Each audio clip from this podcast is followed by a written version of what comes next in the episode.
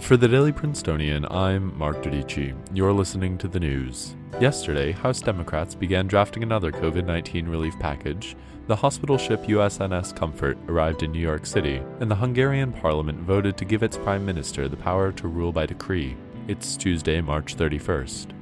House Democrats have begun drafting another major COVID 19 relief package aimed at reinforcing health systems, protecting healthcare workers on the front lines of the pandemic, and investing in infrastructure. This follows the $2 trillion bill passed last week, as economists project that more government assistance will be needed to handle the effects of the virus.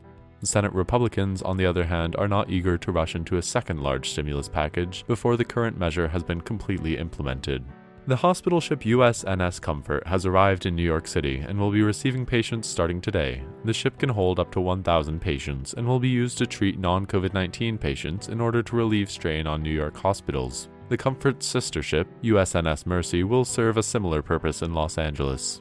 The Hungarian parliament yesterday voted to give Prime Minister Viktor Orban the power to rule by decree in the wake of the COVID 19 outbreak. While the minister promises to use his power, quote, rationally, unquote, opponents of the move, which has no set end date, worry that it represents a major danger to democracy and the freedom of the press. In Princeton news, the Council of the Princeton University community met Monday over Zoom to discuss the university's response to the COVID 19 outbreak. Administrators reviewed the updated PDF policy, which gives the PDF option for every class and extends the PDF deadline to Dean's date, room and board refunds for all students, and continuing full salaries for all university staff. President Eisgruber has not ruled out commencement for the class of 2020 and remains optimistic about students' return to campus in the fall, noting that his positive view, quote, depends on us as a society taking on the responsibilities we need to take on. When presented with student concerns regarding the severity of consequences, including eviction, for students breaking on campus social distancing policy, Vice President for Campus Life Rochelle Calhoun said that, for public health purposes, the university, quote, had to be insistent upon compliance.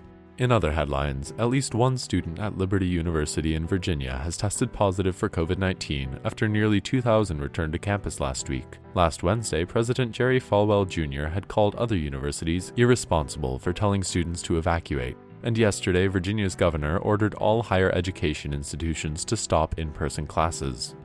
Guatemalan officials have confirmed the first case of a person deported from the United States with COVID 19. Several members of ISIS have escaped from a prison in northeast Syria following a militant led prison riot.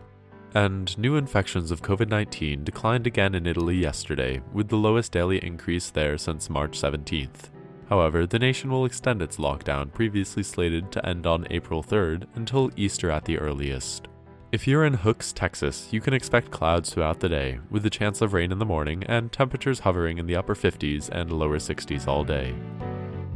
That's all for the news today. Today's episode was produced under the 144th Managing Board of The Prince, and our theme was composed by Ed Horan, Class of 22. For the Daily Princetonian, I'm Mark Dodici. Have a great day.